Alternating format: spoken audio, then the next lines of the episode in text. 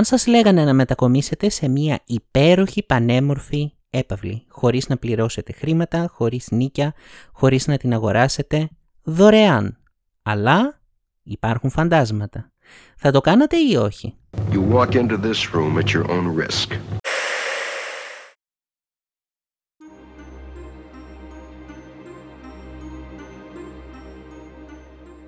Είμαι ο Βασχάλης Αυγερίδης και έρχομαι από τη σκοτεινή πλευρά. Σε αυτό το podcast θα μιλήσουμε για πράγματα ανεξήγητα, προσπαθώντας να βρούμε μια λογική εξήγηση. Αν φυσικά υπάρχει. Η ιστορία μας σήμερα μας πάει στην πανέμορφη Θεσσαλονίκη, μια πόλη που πολλοί έχουν χαρακτηρίσει με το προσωνύμιο «η πόλη των φαντασμάτων» και όχι άδικα. Βρισκόμαστε σε μία από τις ομορφότερες και παλαιότερες συνοικίες της πόλης, στη Λεωφόρο Βασιλίσης Όλγας. Δεξιά και αριστερά βλέπουμε παλιές επάβλεις, παλιά αρχοντικά, νεοκλασικά, πανέμορφα με υπέροχους κήπους. Σήμερα θα εστιάσουμε σε ένα από αυτά τα σπίτια, στον αριθμό 63 στην Λεωφόρο Βασιλίσης Όλγας, απέναντι από την Ομαρχία. Γι' αυτό το σπίτι θα μιλήσουμε σήμερα και να σας πω από την αρχή ότι φημολογείται ότι είναι ένα από τα πιο στοιχειωμένα σπίτια της Θεσσαλονίκης. Λοιπόν, ο θρύλος λέει ότι τα άσχημα πράγματα που σχετίζονται με την περιοχή που είναι χτισμένο αυτό το σπίτι ουσιαστικά κρατάει από την τουρκοκρατία. Πριν χτιστεί λοιπόν αυτό το σπίτι, εκεί πέρα υπήρχε, υπήρχαν αμπέλια και μποστάνια τα οποία ανήκανε σε μπέιδες και γενικά στους πλούσιους της εποχής της τουρκοκρατίας. Το κτήμα λοιπόν, στο οποίο τον επόμενο αιώνα θα χτιζόταν το σπίτι που μας ενδιαφέρει σήμερα, ανήκε σε ένα μπέι. Αυτός ο μπέις, όπως συνηθιζόταν εκείνη την εποχή, είχε αρκετές γυναίκες, κάτι σαν χαρέμι φανταστείτε το. Αυτός όμως ο Μπέις ήταν πολύ σκληρός άνθρωπος και ιδιαίτερα σκληρός με τις γυναίκες. Μία λοιπόν από αυτές αντέδρασε σε αυτές τους τις συμπεριφορές, δεν ξέρω τι έκανε, σας υπενθυμίζω ότι αυτό είναι θρύλος, δεν υπάρχουν ιστορικά στοιχεία από εκείνη την περίοδο για αυτή την ιστορία, αλλά η συμπεριφορά του ερέθησε μία από τις γυναίκες του η οποία αντέδρασε εναντίον του. Και φυσικά βρέθηκε πεθαμένη μερικές μέρες αργότερα. Αρχικά κάποιοι κατηγόρησαν τον Μπέι ότι αυτός τη σκότωσε και συγκεκριμένα ότι την απαγχώνησε, αλλά δεν αποδείχτηκε ποτέ και ο Μπέις ισχυρίστηκε ότι η γυναίκα αυτή αυτοκτόνησε. Δεν τη σκότωσε ο ίδιος, απλά αυτοκτόνησε. Όλα αυτά γινόταν ε, κατά τη διάρκεια της τουρκοκρατίας, αλλά το σπίτι μας χτίστηκε το 1918 ή το 1922 δεν ξέρω. Βρήκα διάφορες πηγές οι οποίες είναι αλληλοσυγκρουόμενες. Αυτό όμως που ξέρω είναι ότι χτίστηκε από μια πλούσια οικογένεια Εβραίων. Τώρα, το χτίσιμο αυτού του σπιτιού διήρκησε 6 χρόνια. 6 χρόνια είναι πολλά για να χτίσεις ένα σπίτι στις μέρες μας και πολλοί μπορεί να υποθέσουμε ότι εκείνη την εποχή με τις τεχνολογίες που διέθεταν τότε μάλλον ήταν ένας φυσιολογικός χρόνος.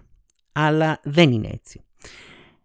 Τα έξι χρόνια που διήρκησε το χτίσιμο αυτού του σπιτιού είναι πάρα πολλά ακόμα και για τις αρχές του 20ου αιώνα. Και όντως κατά τη διάρκεια της κατασκευής υπήρχαν πάρα πολλά προβλήματα. Χαρακτηριστικά θα σας αναφέρω ότι ο δεύτερος όροφος του σπιτιού, το σπίτι είναι διόροφο, ο δεύτερος όρος του σπιτιού λοιπόν γκρεμίστηκε δύο φορές πριν να ολοκληρωθεί το χτίσιμο. Δηλαδή το χτίζανε, γκρεμιζότανε, το ξαναχτίσανε, ξαναγκρεμίστηκε και μετά το ξαναχτίσανε και ναι. Το περίεργο είναι ότι αυτή τη στιγμή ο δεύτερος όροφος του σπιτιού είναι επίσης γκρεμισμένος ακριβώς στο ίδιο σημείο που λέγεται ότι γκρεμιζότανε τότε. Τώρα εσείς στο μυαλό σας μπορείτε να βάλετε διάφορα πράγματα εγώ ας πούμε μπορώ να σκεφτώ ότι εκείνο το σημείο στο οποίο γκρεμίζεται αυτό το συγκεκριμένο μέρος του σπιτιού ίσως να ήταν το σημείο όπου πέθανε η γυναίκα αυτού του Μπέι. Ποιος ξέρει, κανείς δεν ξέρει, μιλάμε για θρύλους σήμερα. Όπως σας είπα λοιπόν, το σπίτι χτίστηκε από μια πλούσια οικογένεια Εβραίων για να μείνει η ίδια εκεί. Όσοι ξέρουν η ιστορία της Θεσσαλονίκης, που είναι πραγματικά πάρα πολύ ενδιαφέρουσα, θα ξέρετε ότι η παρουσία των Εβραίων ουσιαστικά στην πόλη αυτή είναι πάρα πολύ σημαντική. Υπήρχαν μέχρι πάρα πολύ πρόσφατα ε, μια πολύ ακμάζουσα εβραϊκή κοινότητα στη Θεσσαλονίκη και μάλιστα η Θεσσαλονίκη λέγεται Εβραιομάνα γιατί υπήρχαν τόσοι πολλοί Εβραίοι σε αυτήν. Πολλές λοιπόν από αυτές τις εβραϊκές οικογένειες ανήκανε στην υψηλή ε, τάξη, στην αστική τάξη της πόλης και έτσι πολλά από τα όμορφα κτίσματα που βλέπουμε αυτή τη στιγμή στη Θεσσαλονίκη και ειδικά στη Λεωφόρο Βασιλίσης Όλγας ουσιαστικά έχουν χτιστεί από Εβραίους. Οπότε ε, ναι, θεωρώ ότι okay, αυτό, αυτή είναι λίγο μία άσχετη πληροφορία σχετικά με το στίχιο το οποίο αναφερόμαστε τώρα. Αλλά ε, ναι, είναι πολύ ενδιαφέρουσα κατά τη γνώμη μου. Με ενδιαφέρει πάρα πολύ η ιστορία και συγκεκριμένα η ιστορία της Θεσσαλονίκης, που τη θεωρώ μία από τις πιο όμορφες και σαγγινευτικές πόλεις της Ελλάδας, αλλά τέλος πάντων φτάνει τόσο με τη Θεσσαλονίκη. Η πρώτη οικογένεια λοιπόν που έμενε εκεί παρατήρησε διάφορα παραφυσικά πράγματα να συμβαίνουν εκεί. Άκουσε κρότους, ψιθύρους, σας υπενθυμίζω ότι το, το σπίτι ήταν νεόδμητο. Συνεπώς, αν υπήρχε κάτι, κάποιο φάντασμα, κάποια παρουσία στο χώρο, προφανώς θα υπήρχε από πριν. Πριν χτιστεί το σπίτι, στην περιοχή αυτή. Επίσης, και να εστιάσω εδώ, άκουγαν ήχους που έμοιαζαν με άνοιγμα πόρτας. Αυτό που κάνει πόρτα όταν κλείνει ή ανοίγει και τρίζει κατά τη γνώμη μου είναι ο πιο ανατριχιαστικός ήχος. Άμα βρίσκεσαι σε ένα σπίτι μόνος σου, αυτός είναι ο πιο ανατριχιαστικός ύμνος, αν και γενικά μπορεί να εξηγηθεί εύκολα, δηλαδή ίσως κάποιος από το σπίτι να βγαίνει έξω στον κήπο. Δεν ξέρω. Πάντως είναι απίστευτα ανατριχιαστικός ήχος.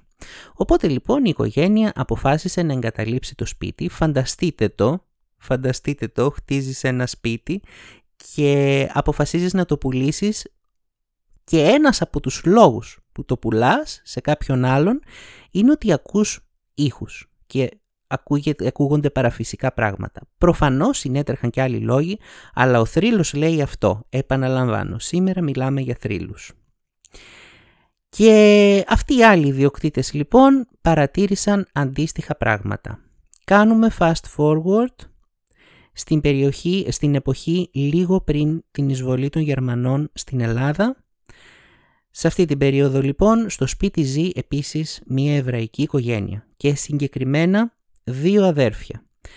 Και υπό την ιδιοκτησία αυτών των δύο αδερφών το σπίτι γίνεται χαρτοπεκτική λέσχη ή καζίνο. Έχω βρει και τα δύο. Δεν ξέρω αν υπήρχαν ακριβώς καζίνο όπως τα σκεφτόμαστε τώρα εκείνη την εποχή στην Ελλάδα. Αλλά ναι, ήταν ένα μέρος που οι άνθρωποι παίζανε τα χρήματά τους με σκοπό να πάρουν περισσότερα.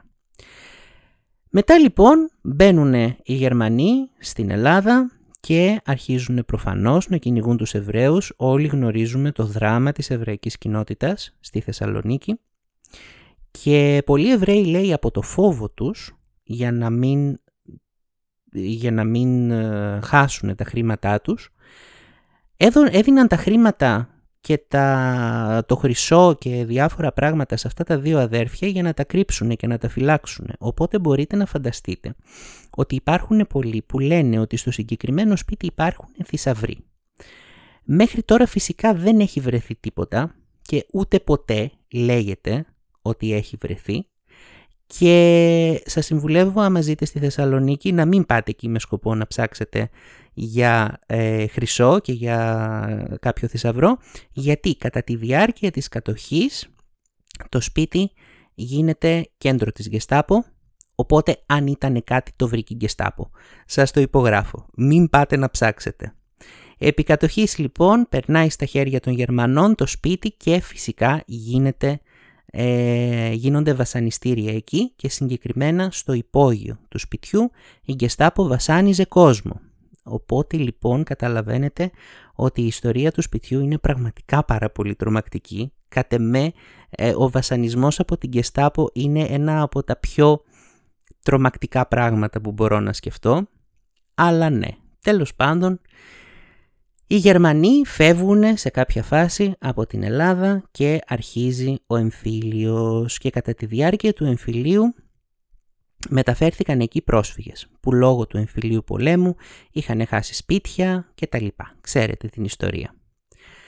Αυτοί λοιπόν οι πρόσφυγες αρνήθηκαν να καθίσουν περισσότερο από μερικές μέρες στο σπίτι λόγω των περιέργων φαινομένων που συνέβαιναν εκεί. Και αναφέρω μερικά. Ξαφνικά άναβαν φώτα, έβλεπαν φώτα να ανάβουν μπροστά τους.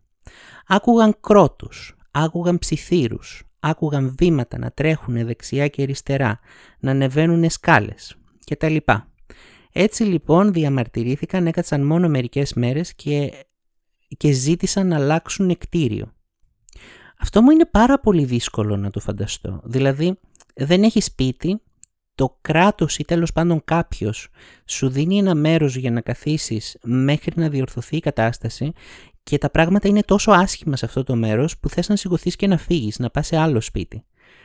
Ναι, τέλος πάντων φτάνει η δεκαετία του 80, εκεί γύρω στη δεκαετία του 80, η χρυσή εποχή των, ε, των, των αντιπαροχών που μας έχει δώσει τόσο άσχημα σπίτια, τόσο άσχημες πολυκατοικίες που ακόμα επιμένουν να κοσμούν εντός εισαγωγικών της πόλης μας. Όπως καταλαβαίνετε δεν μου αρέσει καθόλου η, η αρχιτεκτονική εκείνης της περίοδου. Εν πάση περιπτώσει, εκεί γύρω στο 80, οι ιδιοκτήτες του σπιτιού αποφασίζουν να δώσουν το κτίριο για αντιπαροχή. Όσοι δεν ξέρετε τι είναι η αντιπαροχή, σας εξηγώ πολύ πολύ ε, περιληπτικά. Έχω ένα σπίτι. Αυτό το σπίτι βρίσκεται σε ένα οικόπεδο και μου ανήκει. Πάω λοιπόν σε κάποιον εργολάβο και του λέω ότι εγώ έχω ένα σπίτι σε ένα οικόπεδο που μου ανήκει και αν εσύ πάρεις το σπίτι και χτίσεις μία πολυκατοικία, εγώ θέλω μερικά διαμερίσματα από αυτή την πολυκατοικία και τα έξοδα δικά σου για να χτίσεις το σπίτι όλη η υπόλοιπη πολυκατοικία δική σου, αλλά εγώ θα πάρω μερικά διαμερίσματα. Το οποίο ακούγεται πάρα πολύ ωραίο, αν έχεις ένα μονόροφο σπίτι όπου μπορεί να στεγάσει μόνο εσένα, θα βγάλεις δύο, ε, δύο διαμερισματάκια, ένα να μένεις και ένα να νοικιάζεις ή να είναι τα παιδιά σου, δεν ξέρω, το κλασικό αυτό που ξέρετε από τη δεκαετία του 80. Πολύ λοιπόν συμφέρον για τον ιδιοκτήτη αυτού του σπιτιού πάει σε έναν εργολάβο, του δίνει την, ε, την εργολαβία να χτίσει εκεί μια πολυκατοικία, γίνεται η συμφωνία, αλλά πριν ξεκινήσει η κατεδάφιση του σπιτιού, γιατί πρέπει να τον κρεμίσουμε το σπίτι για να χτίσουμε πολυκατοικία, ο εργολάβος πεθαίνει από ανακοπή. Και ο αρχιτέκτονας και ο, και ο πολιτικός μηχανικός, οι οποίοι θα χτίζανε εκεί, θα, τέλος πάντων θα σχεδιάζανε το σπίτι, σκοτώθηκαν σε τροχαίο. Πήγαιναν στην Αθήνα λέει και σκοτώθηκαν σε τροχαίο. Τώρα, υπήρχε μία πηγή η οποία λέει ότι σκοτώθηκαν την ίδια μέρα. Δεν ξέρω, δεν μπορώ να το πολύ εμπιστευτώ, αλλά σας το λέω και αυτό, ότι ίσως να σκοτώθηκαν την ίδια μέρα. Προφανώς υπό αυτό το πλαίσιο η φήμη του σπιτιού διαδόθηκε σαν στοιχειωμένο, σαν σπίτι που συμβαίνουν διάφορα περίεργα πράγματα και μπορείτε να φανταστείτε ότι πολλοί άνθρωποι αποφάσισαν να πάνε εκεί με σκοπό να ψάξουν φαντάσματα κτλ. Ο πρώτος μας τέτοιος είναι ένας φωτογράφος, ο οποίος μια μέρα πηγαίνει και προσπαθεί να φωτογραφίσει το σπίτι. Βγάζει την κάμερά του λοιπόν για να βγάλει τις φωτογραφίες του, αλλά εκείνη τη στιγμή αισθάνεται σύρματα να πιέζουν το στομάχι του.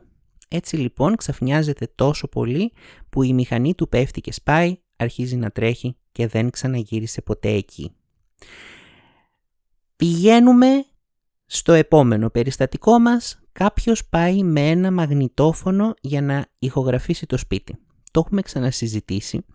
Υπάρχουν γενικά σε στοιχειωμένα σπίτια κάποιοι, οι οποίοι πάνε με μαγνητοτενίες ή διάφορα τέτοια πράγματα και βάζουν την, ε, τη μαγνητοτενία να ηχογραφεί και κάνουν κάποιες ερωτήσεις στα φαντάσματα του σπιτιού και αυτό ε, και μπορεί μέσα στο μαγνητόφωνο να ακουστεί κάτι που δεν ακούγεται με το ανθρώπινο αυτή. Και λέγεται ότι τα φαντάσματα στην ουσία ε, δεν εντυπώνουν, δεν, δεν βγάζουν ήχο όπως βγάζουμε εμείς οι άνθρωποι που μπορεί να γίνει αντιληπτός από, τα, από το αυτί μας, απλά εντυπώνουν τον ήχο της φωνής τους κατευθείαν στη μαγνητοτενία. Μπράβο σας φαντάσματα, απίστευτο αν μπορείτε να το κάνετε αυτό, αλλά ναι, τέλος πάντων. Κάποιος λοιπόν πηγαίνει, αποφασίζει να, να ηχογραφήσει με ένα μαγνητόφωνο, στην, στην κασέτα ακούγονται θόρυβοι του δρόμου, γιατί μην ξεχνάτε ότι το σπίτι βρίσκεται στη λεωφόρο, στη λεωφόρο Βασιλίσης Όλγας, όπου υπάρχει πολύ, πολλοί κόσμος και πολλά αυτοκίνητα. Ακούγονται λοιπόν θόρυβοι του δρόμου και ξαφνικά στη μαγνητοτενία πέφτει μία σιωπή 7 δευτερολέπτων. Κατά τη διάρκεια αυτών των δευτερολέπτων ακούγονται βήματα να πλησιάζουν βιαστικά και κάποιος να ψιθυρίζει πράγματα τα οποία δεν, δεν μπορούν να γίνουν ε, αντιληπτά, δεν, δεν μπορούμε να καταλάβουμε τι λένε. Το οποίο ακούγεται πάρα πολύ τρομακτικό και είναι πάρα πολύ τρομακτικό. Φανταστείτε να βρίσκεστε σε ένα μέρος και ξαφνικά να, να μην ακούγεται τίποτα, βήματα να, να έρχονται κατά το μέρος σας και μετά κάτι να ψιθυρίζει. Wow, τέλειο. Και όταν λέω τέλειο εννοώ καθόλου τέλειο, πάρα πολύ τρομακτικό. Και πάμε στη σημερινή εποχή. Κάποιοι λένε λοιπόν ότι παρατηρούν παράξενες λάμψεις. Ε, κάποιοι λένε ότι φαίνεται απ' έξω το σπίτι σαν να ανάβουν πολυέλη και ξαφνικά να φωτίζεται ολόκληρο. Δεν υπάρχουν όμως φωτογραφίες από αυτό και προφανώς όταν υπάρχει κάποιος τρίλος για ένα σπίτι πολλοί λένε πολλά, οπότε ποιος ξέρει. Το σίγουρο είναι ότι είναι ένας από τους βασικότερους αστικούς μύθους της Θεσσαλονίκης και πάρα πολλοί ε, ερευνητές και, και μελετητές παραφυσικών φαινομένων έχουν πάει εκεί για να το μελετήσουν και να βρουν ηλεκτρομαγνητικά πεδία και δεν ξέρω εγώ τι. Αυτά λοιπόν, αυτή είναι η ιστορία του συγκεκριμένου σπιτιού. Και τώρα θέλω να εστιάσω σε αυτό που κατά τη γνώμη μου παίρνω από όλη αυτή την ιστορία. Είναι πάρα πολύ ενδιαφέρουσα η σκέψη ότι υπάρχει ένα μέρος στο οποίο γενικά υπάρχει συγκεντρωμένο πολύ κακό. Γιατί στην ουσία αυτό είναι αυτό το σπίτι. Είναι ένα σπίτι το οποίο ήταν καταραμένο εντός εισαγωγικών ακόμα και πριν χτιστεί. Και γενικά αυτή την ιδέα, σαν ιδέα στο αστικό πεδίο, τη θεωρώ πάρα πολύ σημαντική. Είναι λες και ε, στην πόλη μας, όπως παλαιότερα που ζούσαμε σε χωριά ας πούμε ή ακόμα παλαιότερα που ζούσαμε σε σπηλιές και τα λοιπά, το σημείο του απόλυτου κακού ήταν αυτό που ήταν έξω από το μέρος όπου ζούσαμε. Όταν ζούσαμε στη σπηλιά, το κακό ήταν έξω από τη σπηλιά, όπου υπήρχαν αρκούδες και λιοντάρια και οτιδήποτε άλλο που μπορούσαν να μας κάνουν μια χαψιά. Όταν ζούσαμε σε χωριά, ε, το κακό ήταν το δάσος το οποίο υπήρχε γύρω-γύρω και δεν είναι λίγες οι ιστορίες με δάση στοιχειωμένα, με δάση όπου καραδοκούν παραφυσικοί λύκοι οι οποίοι μπορούν να μιλήσουν και να βάλουν τις, ε, τα, τις νυχτικές της γιαγιάς μας και να μας ξεγελάσουν με αυτόν τον τρόπο. Βλέπω λοιπόν ότι ακόμα και στις μέρες μας που δεν υπάρχει κάτι τέτοιο, δεν υπάρχει κάποιο μοχθηρό δάσος έξω από την πόρτα μας να μας απειλεί, ούτε κάποιο λιοντάρι που είναι έτοιμο να μας φάει μόλις βγούμε από τη σπηλιά μας, ακόμα και τώρα έχουμε την ανάγκη να καταδείξουμε κάποιες συγκεκριμένες περιοχές στην πόλη όπου βρίσκεται ένα γνήσιο κακό. Και επειδή πλέον μπορούμε να εξηγήσουμε τη φύση, μπορούμε να εξηγήσουμε γιατί φοβόμαστε το δάσος ή γιατί φοβόμαστε το έξω από τη σπηλιά, ενώ αυτό ήταν κάτι που εκείνη την περίοδο δεν μπορούσαν να το εξηγήσουμε, πάμε στο υπερφυσικό, γιατί αυτή τη στιγμή δεν μπορούμε να εξηγήσουμε τι είναι το φάντασμα. Αυτή τη σκέψη εγώ τη θεωρώ μαγευτική και αυτό θέλω να πάρω και να πω μέσα από αυτή την ιστορία με τα φαντάσματα. Ξέρω ότι σήμερα είναι Halloween, τουλάχιστον όταν ανεβάζω αυτό το επεισόδιο είναι Halloween, εσείς μπορεί να το ακούτε μέρα που δεν είναι Halloween, αλλά μην ξεχνάτε στο κανάλι μας είναι πάντα Halloween, οπότε ξέρω ότι είναι Halloween και ξέρω ότι σας τις πάω λίγο με αυτόν τον τρόπο, προσπαθώντας να εκλογικεύσω μια ωραία ιστορία. Αλλά ναι, το θεωρώ μαγευτικό αυτό. Αυτό είναι κάτι που, που θέλω να πάρω από αυτή την ιστορία. Και το άλλο που θέλω να πάρω είναι μία ειδοποίηση στους αρχιτέκτονες. Θυμάστε αυτόν τον αρχιτέκτονα και εκείνον τον εργολάβο και εκείνον τον πολιτικό μηχανικό που ανέλαβαν να κάνουν, να, να κάνουν μια πολυκατοικία στο μέρος εκείνου του σπιτιού; Αν είστε αρχιτέκτονας ή κάτι τέτοιο και ασχολείστε με τέτοια πράγματα, πριν μπείτε στη διαδικασία να γκρεμίσετε ένα σπίτι, ψάξτε την ιστορία του. Δεν είναι ώρα να πάθετε ε, αυτοκινητιστικά ατυχήματα και ανακοπές. Αυτή ήταν μια φιλική συμβουλή του καναλιού μας για να έχουμε και μια πρακτική αξία. Αυτά λοιπόν, αυτή ήταν η τρομακτική ιστορία του σπιτιού στη Λεωφόρο Βασιλίσης Όλγας, αριθμός 263. Μπορείτε να πιστέψετε ό,τι θέλετε και εμείς τα λέμε σε κάποιο επόμενο επεισόδιο. Γεια σας.